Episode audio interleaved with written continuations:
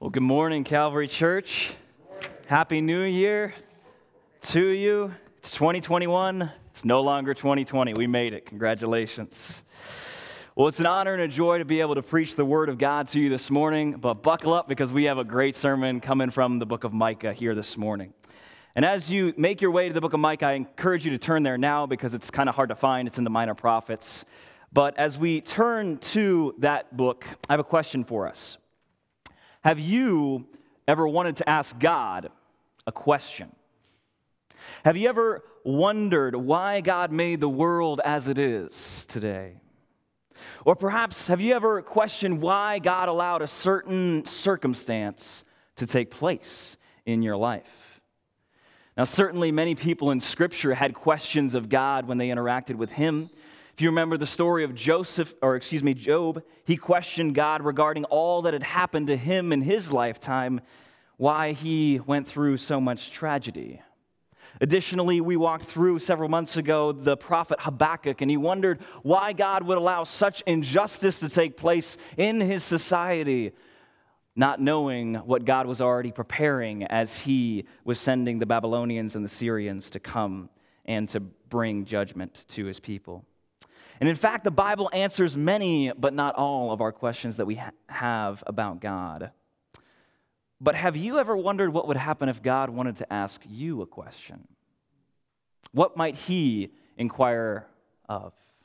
What question might He allow to arise in your heart for you to ponder?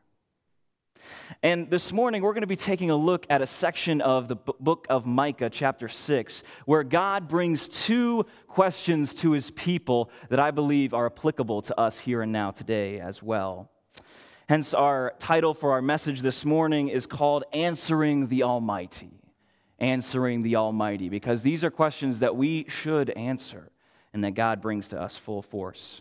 But before we dive into the Word of God, let's ask God to bless our time this morning because I think it's a great sermon, but unless God shows up, it's not going to work well. So let's ask God to be able to move. Lord Jesus, God, we thank you so much, Lord, that you have allowed people to come out this morning. We thank you, Father God, that you have given to us your Word, Lord Jesus, in the English language with so many translations, Lord, that it's tough for us to find one that we like because there's so many. God, we thank you for the word that you have spoken to the prophet Micah. And Lord, we pray that you would, as your psalmist says, that you would open our eyes that we might behold wonderful things out of your word. We pray, Father God, that you would give us ears to hear, that we would not harden our hearts, but that we might come before you open and willing for your word to work in our hearts and in our lives. Father, we pray all these things, and I ask that you would help me to preach as though I preach the very oracles of God. We pray this in the name of Jesus, our Lord and Savior. Amen. Now, usually after I pray, I dive right into the text, and we're not going to do that this morning because we need a little bit of background to the book of Micah, right? Because we've been looking at some of the different passages that refer to Advent over the past couple weeks leading up to Christmas. Those have been fantastic. But now we're jumping into the Old Testament, into a very kind of peculiar area of the Old Testament. So I want to give us a little bit of background. The book of Micah doesn't give a whole lot of background for the occasion and the purpose for writing, but it does tell us that Micah the prophet served in the southern kingdom of Judah during the reigns of Hezekiah, Jotham, and Ahaz. And this would put him at the, towards the end of the 8th century BC. Now, at that time, Assyria was the superpower of the day. In our modern day, the United States were the modern superpower, but back then, it was Assyria to the northeast of Israel. And the time period, again, where Micah probably lived and ministered was probably from 742 BC to 686 BC, with probably it being completed before, in part, in part or in whole, before 722. So that's the time period, a little bit of that. But a lot of times when we look at the Old Testament, we don't look at dates, we look at stories. So let me give you a few other dates to put it in context. About 1400 BC is when Joshua and the Israelites conquered the promised land. And after them, you had the initial kings in Israel. You had Saul, David, and what was the last one? Hey, we're still awake. All right, Solomon, all right? And that was from about 1050 to 930 BC. And after King Solomon, remember what happened to the kingdom? It was divided in two. You had Israel in the north and Judah in the south. And eventually, God sent the Assyrian Empire, the superpower of the day, to crush the northern kingdom in 722 BC. And our text takes place right before that takes place. We know that because God foretells the destruction of Samaria right before it happens. And so, rewind the clocks back a little bit the beginning of 700s BC. And at this point, the temple is still in Jerusalem, Solomon's temple. The richest king and most prosperous in all of Israelite history, still his temple stands in Jerusalem. And the priests are doing their ministerial duties. People are still going there and offering sacrifices, and people are still worshiping God with the temple an integral part of the Hebrew faith. Now, if that's the background for the book, what's the structure? Because remember, we're jumping into chapter 6 there's five other chapters I'd love to go through, but we don't have time to do that this morning. But the first three chapters announce destruction to come to both kingdoms, specifically calling out the priests, the prophets, and the rulers of the people in chapters one through three. But then things dramatically change in Micah. And as we sang this morning, Micah chapter 4 in, in, includes, and also chapter 5, a message of future hope for the people of God, with a passage about the mountain of the Lord that we sang about this morning, and in addition, the Christmas verse that we often read about, the location of the Messiah's birth in Bethlehem of Ephrathah. But in the final section of Micah, in chapter 6 through 7, which is where our text is this morning, is the present response to the message of future hope, but also of future destruction. And that's what we're going to be taking a look at with this morning. So, hopefully, you found Micah. If you haven't yet, good luck. But um, all joking aside, we're going to jump into Micah chapter 6, starting in verse 1, going through verse 8. This is what the word of the Lord says Hear what the Lord says Arise and plead your case before the mountains, and let the hills hear your voice. Hear, you mountains, the indictment of the Lord, and you enduring foundations of the earth. For the Lord has an indictment against his people, and he will contend with Israel. O my people, what have I done to you? How have I wearied you? Answer me. For I brought you up out of the land of Egypt and redeemed you from the house of slavery. And I set before you Moses, Aaron, and Miriam. O my people, remember what Balak, king of Moab, devised, and what Balaam, son of Beor, answered him and what happened from Shittim to Gilgal, that you may know the righteous acts of the Lord. Verse 6 With what shall I come before the Lord and bow myself before God on high? Shall I come to him with burnt offerings and with calves a year old? Will the Lord be pleased with thousands of rams or with 10,000 rivers of oil? Or shall I give my firstborn for my transgression, the fruit of my body for the sin of my soul? Verse 8 he has told you, O man, what is good. And what does the Lord require of you? But to do justice, love kindness, and walk humbly with your God. This is the word of the Lord this morning. Now, as I said, within this text, there are two questions that I want to try to answer for us this morning, and that's where our outline is going to trace this morning. And the first question comes from verses 1 to 5, and that is this How has God let you down? First question How has God let you down? Because it opens up sounding like that is the case almost. But you see, at the beginning in verse 1, God says to his people, Arise and plead your case before the mountains and let the hills hear your voice, calling all of creation. If you have a case to be made against God, why don't let all creation listen to it? Verse 2 Hear, all you mountains, the indictment of the Lord, you enduring foundations of the earth, for the Lord has an indictment against his people, and he will contend with Israel. Sounds like he's upset with his people at this time. And notice that God is appropriately calling his people into almost a question and answer session, almost like a courtroom context, because they have been abandoning God, and God is saying, What is the reason for it? It's example of prophetic disputation with God speaking through Micah. And God isn't just saying this for rhetorical purposes. You know, sometimes we come across scripture and we're thinking, maybe God's just getting them to think. But verse 3 says, Oh, my people, what have I done to you? How have I wearied you? Answer me. He's looking for a response. And again, earlier in verse 1, arise and plead your case before the mountains. Let the hills hear your voice. He's saying, let's all creation witness to the case that you bring against me, O Israel, because God wants a response for how he's wearied them that they would go astray and rebel against him. Now, the word for wearied here in the Hebrew text refers to a sense of wearing one down or emotionally draining somebody, according to James Swanson in his commentary. But God is basically wondering, How have I let you down? How have I failed you? That you would go awry and astray and abandon me in rebellion in all these things. And God even opens up the beginning of this book with similar wording. In chapter 1, verse 2 of Micah, if you have the Bible with you, I encourage you flip there real fast. In chapter 1, verse 2, because again, remember, chapter 6 deals with a reflection on the rest of the book. So we're just going to look at two quick references of that. But chapter 1, verse 2 says this Hear, you peoples, all of you. Pay attention, O earth, and all that is in it. Let the Lord God be a witness against you, the Lord from his holy temple. Again, sounds like God is bringing a charge against his people. Verse 3 For behold, the Lord is coming out of his place, and he will come down and tread upon the high places of the earth. Now, what does that mean? We might hear high places and think high elevations like mountains or different areas that we can go on a hike. But high places here refer to actually areas that Israel was going and traveling to that they would worship other pagan deities and commit idolatry and immorality before God. Real quick question for you How many of you have ever read the book of Kings before?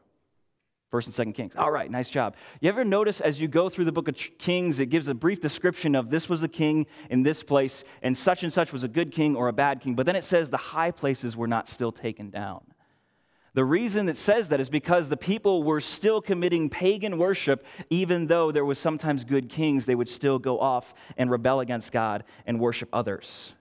And the reason I bring this up is because the state of immorality in Israel at that time and Judah was bad. The prophet Isaiah was a contemporary to Micah, so a lot of the same similar judgments that he brings are against similar reasons. And one commentator describes this immorality by saying this. Warren Wiersbe says this, quote, "The sins of the people were hidden behind a veneer of religious activity, routine worship that didn't come from their hearts." Micah's contemporary, the prophet Isaiah, told the people that the nation was sick from head to foot, but they wouldn't admit it. And that their worship was nothing more than t- trampling the temple courts, end quote. You see that the people were using their religious traditions to be able to be a mask or a facade for their rebellion in their hearts. They were still doing religion, but in their hearts it was rebellion. And it wasn't sadly just the people who were going astray. The leaders of the people, both politically and religiously at the time, were doing the same thing. Micah chapter 3, verse 9 through 12 records this Hear this, you heads of the house of Jacob and rulers of the house of Israel, who detest justice and make crooked all that is straight, and who build Zion with blood and Jerusalem with iniquity. Its heads or its rulers give judgment for a bribe, and its priests, well, they'll, they'll teach for a price and their prophets practice divination for money. Yet they lean on the Lord and say, Is not the Lord among us? No disaster shall come upon us. Remember, they got God's temple right there. God's among us. No disaster shall come to us, the people of God, because he is in our midst. And then God says this verse 12 of chapter 3 Therefore, because of you, the rulers and leaders, because of you, Zion shall be plowed as a field, and Jerusalem shall become a heap of ruins, and the mount of the house of the Lord a wooded height. And I bring that up to share with you. You see that the land was fully tainted, full of these evils and these immoralities and these iniquities. And God was asking them, How have I let you down, my people, that you would rebel in all of these ways?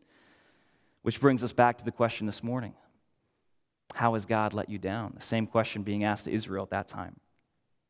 And in verses 4 to 5 of chapter 6, our passage this morning, God gives several references to Israelite history. But the reason he does this is to be able to give an evidence to how God has worked for them. He's saying, How have I wearied you? How have I let you down? And if you don't remember, let's look at some of the references to history that I have provided for you.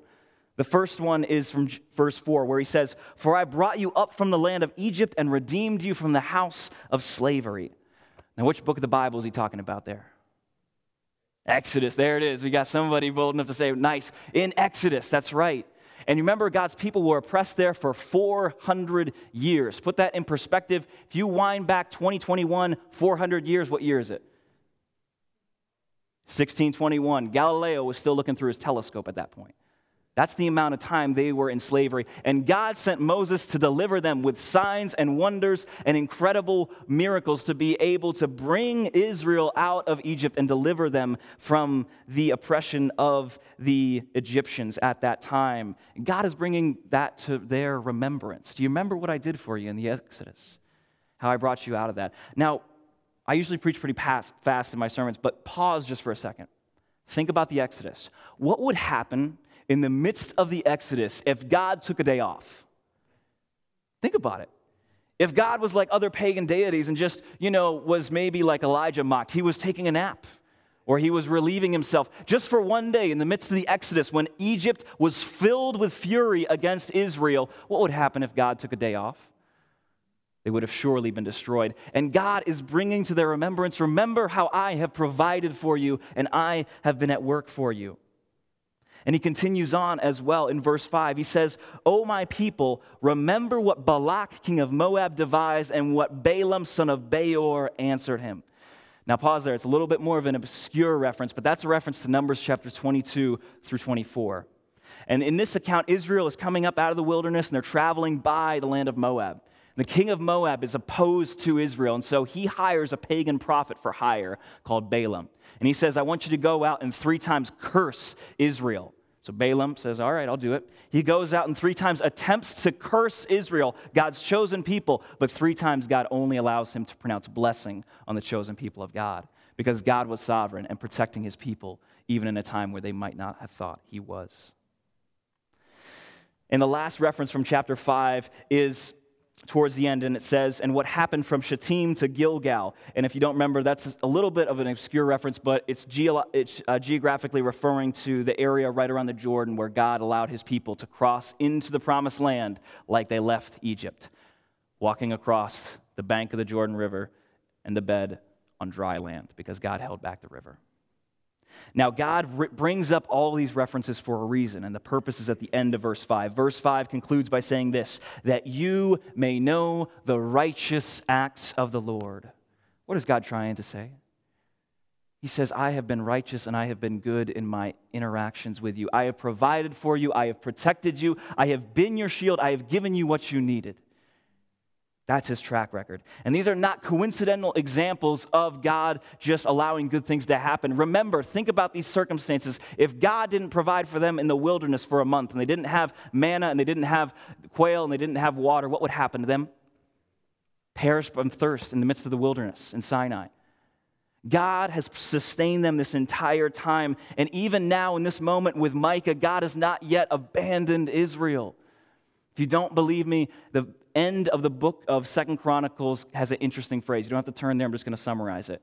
But at the end of the book of Second Chronicles is right before Israel and Judah finally go into exile.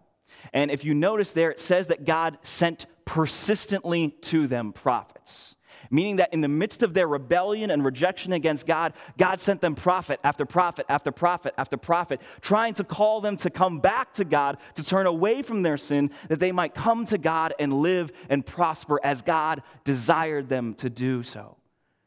Because God is merciful. He sent them prophet in mercy. He didn't just say at the very first sign of iniquity, You're out of the land. They would have left the land as soon as the sin of Achan. But the question remains for us here this morning how has God let them down? And there's an answer to it. Our answer to our first question this morning is that He hasn't. God has not let you down. God has not let Israel down. Though God had countless reasons and opportunities to abandon his covenant with Israel, he remains loyal because of who he is in his character, because God is good. In him is light, and there is no darkness at all, as the New Testament says. Yet, as soon as I ask this question, how has God let you down? Our hearts probably start to think, well, what about all those hard times in Israel's history? Because has Israel had a, a blissful history? Easy? Difficult? It's been hard. It's been very hard for many years. Why is that the case? The reason for this is every single time things have gone difficult for Israel, it's because of a breach in covenant on their part. If you don't remember, Israel and God entered into covenant together. They agreed to it as well. But a lot of times we look at the bad and say, is God just? And to help take a new perspective at this, I want to look at a hypothetical situation. Think about maybe a teenager here in the church that doesn't exist. This is hypothetical, okay? So let's give her a name that doesn't refer to anybody here in the church. Let's think of a kid named Jezebel, all right? If you're a new married couple, don't name your kid Jezebel. If you have questions, ask me later. But let's say Jezebel is a senior in high school, and mom and dad, when it's not COVID, promise that you can go down the shore for an all expenses paid vacation with your friends on July 4th coming, this coming year. Jezebel's excited. She's going to get down the shore with her friends, and she's looking with anticipation to this. And the night before she's about to head down the shore with her friends, mom and dad ground her for a month to take away her phone. Now, our reaction might be, that doesn't seem fair. Why would you do that, mom and dad? But what if there was more to the story? What if earlier that week, Jezebel went to mom's purse, saw a little credit card there, slyly withdrew it, and proceeded to go on Amazon and purchase a $2,000 new computer without asking mom, stealing her credit card. Does that change the situation at all? It does. Because when we first encounter the situation, it sounds like, well, mom and dad are just being mean. But when we hear the full side of the story, well, no, they're being just parents to their child, lying to them and stealing from them. And this is similar to Israel's history because God has not let down Israel, though many times people think that he had.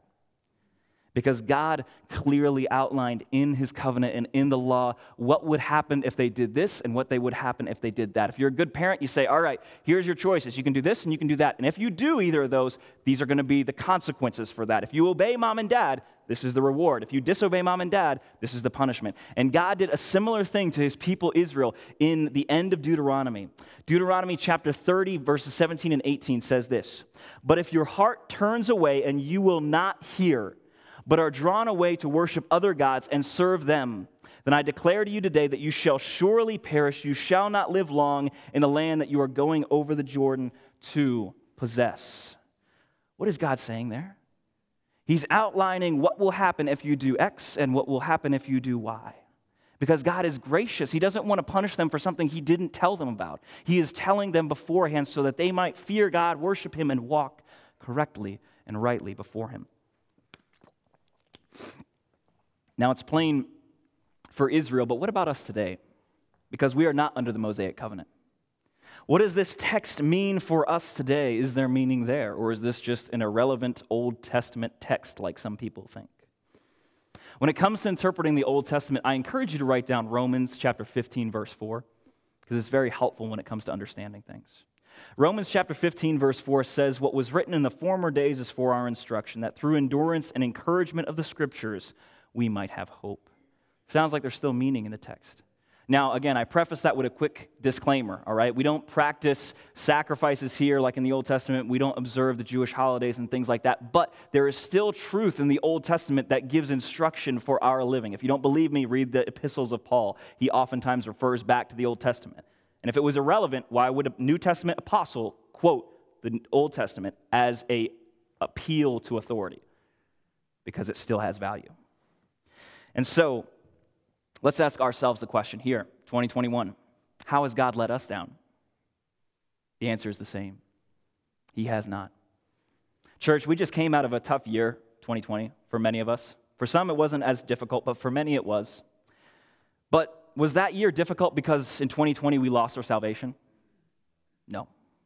Or maybe did God stop loving us in 2020 and that's why everything went crazy? No. Or did God say, you know, this whole sovereignty thing is a bit overrated. I'm going to abandon my sovereignty for a time? Did he do that? No, he did not. Not one bit. Yes, it's been a hard year, but God is the one who has sustained us through 2020, and I believe He is the one that will continue to sustain us if we seek Him and are faithful to Him in what we say and do. But do you know what God has done in 2020? He brought us a new pastor, sitting right over there. His name's Daniel. If you haven't met him, get a chance to. He's kept the lights on in the building throughout the entire year when many churches have had to turn them off and close their doors. He's kept the new roof from leaking over the gym that we were praying for, and I'm sure Dave Roosh was anxious about.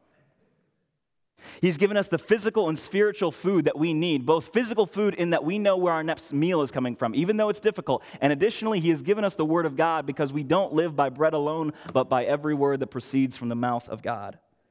He's given us opportunities for fellowship as well. Yes, I know it's more challenging with COVID, but there's still some opportunities for fellowship. Guess who doesn't have that opportunity? If you're a believer in Jesus Christ in North Korea, you don't have an opportunity for fellowship. It's very different. He's blessed us with technology to keep in contact with those that are immunocompromised online or can't make it because of snow, because of the talents and the hard work of people like the Chevette boys and Tom Thomason as well. You know, there are even new babies born to families in 2020. They'll look back and say that their birthday was in 2020. They're a good gift from God because children are a blessing, but it came in the year of 2020. Not to mention that in 2020, many godly couples got ma- married and united in holy matrimony, and we were able to celebrate that together. In 2020 of all years, they'll look back, that's their anniversary. Last fall, God blessed us with allowing new members to join the church. The Olsons, Rachel Starr, and Deb Roosh all joined the church last fall in the midst of a challenging season. Not to mention, God brought some saints home to be with Him to no longer suffer corruption here in this world. God has allowed us to fund and send out a new missionary family in the Doyles as they prepare to head to Zimbabwe. In addition to providing for our financial needs in a year where we didn't have certainty going into it. Very recently, God has provided a new interim worship director in Julie Mealy as well, who's very talented. He's continued to bless us with an amazing church facility because you know what happens when other youth pastors come and visit Calvary Church? Their jaws drop at the facility that we have because it's a good one. God has kept our elders in unity throughout all this as well. Not to mention loving us with a love that none of us are worthy of, providing a perfect sacrifice for sin, drawing people to faith in Him last year because of the specific circumstances of 2020. People came to faith in Jesus Christ because God was still at work. Not to mention correcting us when we are in our error and interceding for us in our failings. So, church, I ask again how has God let us down in 2020? He hasn't. Satan wants us to think that he has let us down, he has failed us, that because there's challenges with the country and with our own finances and many other things, and I'm not trying to minimize anyone's hardship, but God is still good, even though things are hard. Don't let us forget that. Don't forget this point. He has not let us down for a moment. Now, that's our first question, our first answer concluded, but there's more to this passage as well. Because verses 6 through 8 continue on. And the question, the second question we have in our outline and in this passage is what does God want from you? What does God want from you? I'm going to get to the answer in just a little bit, but I'm going to let you uh, hang in anticipation for just a little bit. But this question comes from verses 6 through 8, where God uh, continues on speaking, saying, With what shall I come before the Lord through the prophet Micah? With what shall I come before the Lord and bow myself before God on high? Shall I come before him with burnt offerings and with calves a year old? Or verse 7 Maybe will the Lord be pleased if I bring thousands of rams and 10,000 rivers of oil? Or shall I give the firstborn for my transgression, the fruit of my body for the sin of my soul? Verse 8 He has told you, O man, what is good, and what does the Lord require of you? But to do justice, love kindness, and walk humbly with your God. Now remember the context God is angry with his people. So, the reason they're asking this question is because God is angry and has a righteous wrath against his people for continuously breaking covenant throughout the years. And so, Micah is exploring hypothetical things that we can bring before God to appease him because God is mad, so we need to do something because otherwise we're in trouble, is basically the rationale. And you might think maybe we can appease him with ideas like burnt offerings, rams, or oil, or even offering up our own children as an offering for sin. But there's a problem with this way of thinking because God's favor cannot be bought by our deeds or our gifts that we bring to him. And we should not think that if we do enough good works that that will appease God because that's not the way it works. God is not a man. If you offend me, you can take me out to a nice dinner afterwards and I'll be friends with you for many years. But for God, we can't do that because our deeds don't change his personality in who he is. And a lot of times we think, well, what, if we actually did these things? Because we look at them as hypothetical situations, but some things in the Old Testament give examples that people tried these things to give a thousand burnt offerings for sin. You know who tried that? Solomon. 1 Kings 3 4. He offered up a thousand burnt offerings on the altar and uh, an immense amount of oil as an offering to God. Now, if God's favor can be bought by how good of a sacrifice or how much we can offer to God, how would Solomon's standing be before God? Pretty darn good. But you remember what happened to Solomon? His wealth and his wives that were from other religions and groups turned his heart away, and he ended his days recording the book of Ecclesiastes and recording that it is vanity to live for this world apart from God, and that we should remember God in the days of our youth when we're young. Not to mention that he continues on with the hypothetical situation of giving up one's own children as a human sacrifice, which is honestly a, a grotesque thing to be able to include. But do you know why God put that in there? Many people might think, you know what, that's, that's gross. Why would God do that? That's horrible. It is a horrible thing. We're not condoning it. But you know what one of the demons that Israel was worshiping was called? Molech. You know how you worship Molech?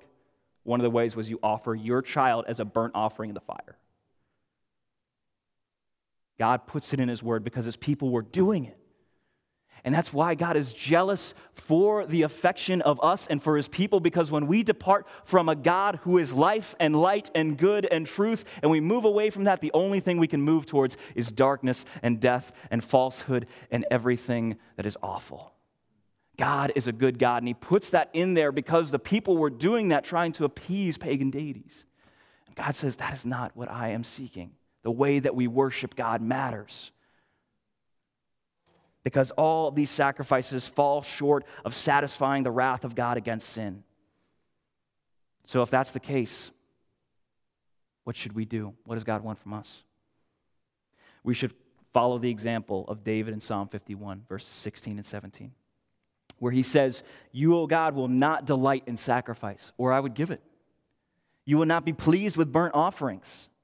But the sacrifices of God are this a broken and contrite heart, O God, you will not despise. God doesn't say, when you mess up, bring me a richer gift.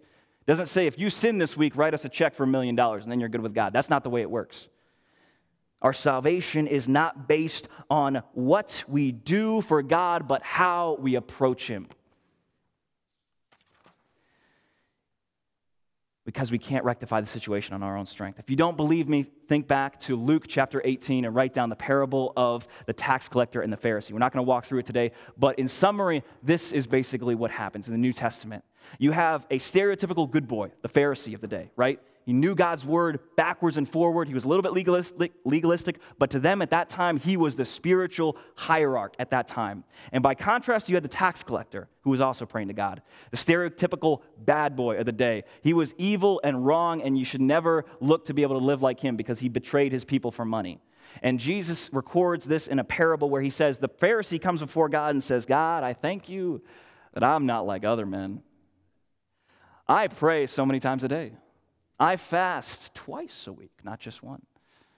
I thank you that I'm not like all these others. And by contrast, in the parable, the tax collector would not even lift his eyes to heaven, but would beat his chest and say, Have mercy on me, a sinner. And Jesus said in that parable that one man walked away from there justified and one did not. Can you guess who it was? It was the tax collector. Because it's not based on how many prayers or how good we are or how often we go to church. It's based on how we come before God. And that's the answer to our second question. Our hope is a humble and heartfelt obedience. That's the only response. A humble and heartfelt obedience. Because as Isaiah 64 6 says, we have all become like one who is unclean, and all of our righteous deeds are like a polluted garment, which is a gentle way of translating the Hebrew, which refers to a used menstrual garment our righteous deeds don't count for anything before God in earning our salvation. They're good to do once we come to faith, yes, but it doesn't earn our salvation. And so, what is the response for a humble and heartfelt obedience? Well, in Israel, in Micah's day, it meant returning to the covenant that God had given to them. He didn't mean a radical new revolution of morals, but rather going back to what God had given them in the first place. And that's where in verse 8 he tells them to do justice because the people were perverting justice in the land, especially the leaders. It's a theme within Micah and some of the other minor prophets. But he wants them to return to covenant faithfulness. He doesn't tell them to bring retribution on an unjust society. God's already going to do that, namely through the Assyrians and the Babylonians. He's already got them lined up. They're called to be able to do justice. He tells them to love kindness because the rulers were being violent in their domination of the people rather than providing for and protecting God's people. And lastly, he tells them to walk humbly with God, which is the parallel, the thing that we need to be able to remember is that we need to approach God with a humility. And God, in his mercy, knew that Israel would be imperfect before him. And in his law, wrote what they are supposed to do when they mess up because God is merciful. Yes, he's just. Yes, he is righteous. Yes, he is all those things, but he is also prudent and merciful. In Deuteronomy chapter 30, verse 1 through 3, it says this And when all these things come upon you, the blessing and the curse, he knows what's going to happen in the future, which I have set before you, and you call them to mind among the nations where the Lord your God has driven you, and you return to the Lord your God, you and your children, and obey his voice in all that I command you today with all your heart and all your soul. Then the Lord your God will restore your fortunes and have mercy on you, and he will gather you from all the peoples where the Lord your God has scattered you. Notice that when God knows in the future they mess up majorly and they want to come back to God, the answer is not through more sacrifices and try harder, earn your own salvation. Because the, the sacrifices at the temple did not take away sin, they were a temporary covering until Jesus Christ came as the perfect sacrifice for sin. So if that's Israel back in that day, good. what does God want from you? What does God want from me? As believers in Jesus Christ, we're not under the Mosaic covenant. And what God, and yet, but what God commanded in verse 8 is not wrong by any means. We should live by these principles. We should seek to live justly, not showing partiality in our dealings. We should not seek to oppress those because of ethnicity, background, or culture, and we should seek to oppose injustice. However, God does not call us to be the ones to bring about recompense for injustice in our societies. That's why it's written, Vengeance is mine. I will repay, says the Lord. Deuteronomy 32, 35. Additionally, we should seek to love mercy or kindness, depending on your translation, because as people of God, we are to be the salt and light of the earth. So when people interact with us, do they know us as the stingy people that drive a hard bargain to get every cent we can out of a deal, or are we gracious and merciful in our interactions with unbelievers? Additionally, we need to seek to walk humbly before God because of what James 4 6 says. God opposes the proud, but gives grace to the humble. If we approach God with our chest puffed out saying, Hey, I'm pretty great. Aren't you glad that I'm on your team? We've got it all wrong. God opposes us.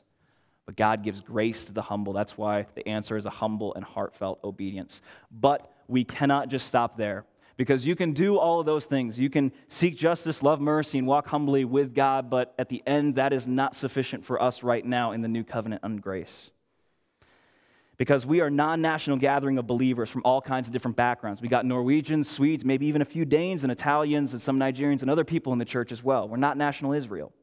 We're under the new covenant of grace inaugurated by jesus christ. So what does god want from us under the new covenant as gentiles? Well jesus explained the essence of the law in two commands in the new testament. He said the greatest commandment is that you love the lord your god with all of your heart soul mind and strength. And the second is love your neighbor as yourself. Because he says, on these depend the commandment, or on these two commandments depend all the law and the prophets. And yet, while these two commandments are the embodiment of the law, we should seek to fulfill them in also one other way. Because there is one commandment given in the New Testament that if we reject, we will perish just like the lawbreakers of the Pentateuch. 1 John 3 20, 23. If you're a teenager and you've been asleep the whole time, wake up and hear nothing else except just this. 1 John 3 23. And this is the commandment that we believe in the name of his Son, Jesus Christ, and love one another just as he commanded us. This is the commandment that we must obey, and to refuse means destruction because one day we will stand before God based on our own imperfect righteousness or we'll stand before God with the righteousness of Jesus imparted to us by faith. We must follow this with a humble and heartfelt obedience because we cannot fake our faith. You can fake out your pastor, you can fake out your spouse, your family, because nobody else can see your heart, but God can. And that's why you cannot fake this. You can be humble, but it also must be heartfelt in your obedience to God because we cannot fake our faith and we cannot believe with pride in our own ability. We can only come to Jesus saying, I believe in you, forgive me of my sins, have mercy on me, a sinner like the tax collector in Luke 18. Have you obeyed this command? You might have grown up in the church and even prayed a whole lot in your life, but that will not save you. You could even be a pretty good person overall, but when we stand before God, He does not curve our score on morality. We are either perfectly righteous or imperfectly evil. There is no middle ground between the two. Those are the only two camps because God is righteous and truth. Our understanding of morality is skewed so that we are always in the right. God's understanding of morality is not affected by sin, and therefore the only thing that we can trust for true morality. And even if we do a good deed, and a lot of them, it cannot ever erase a wrong deed done. Because without the shedding of blood, there's no forgiveness of sin. And as scripture says, life is in the blood.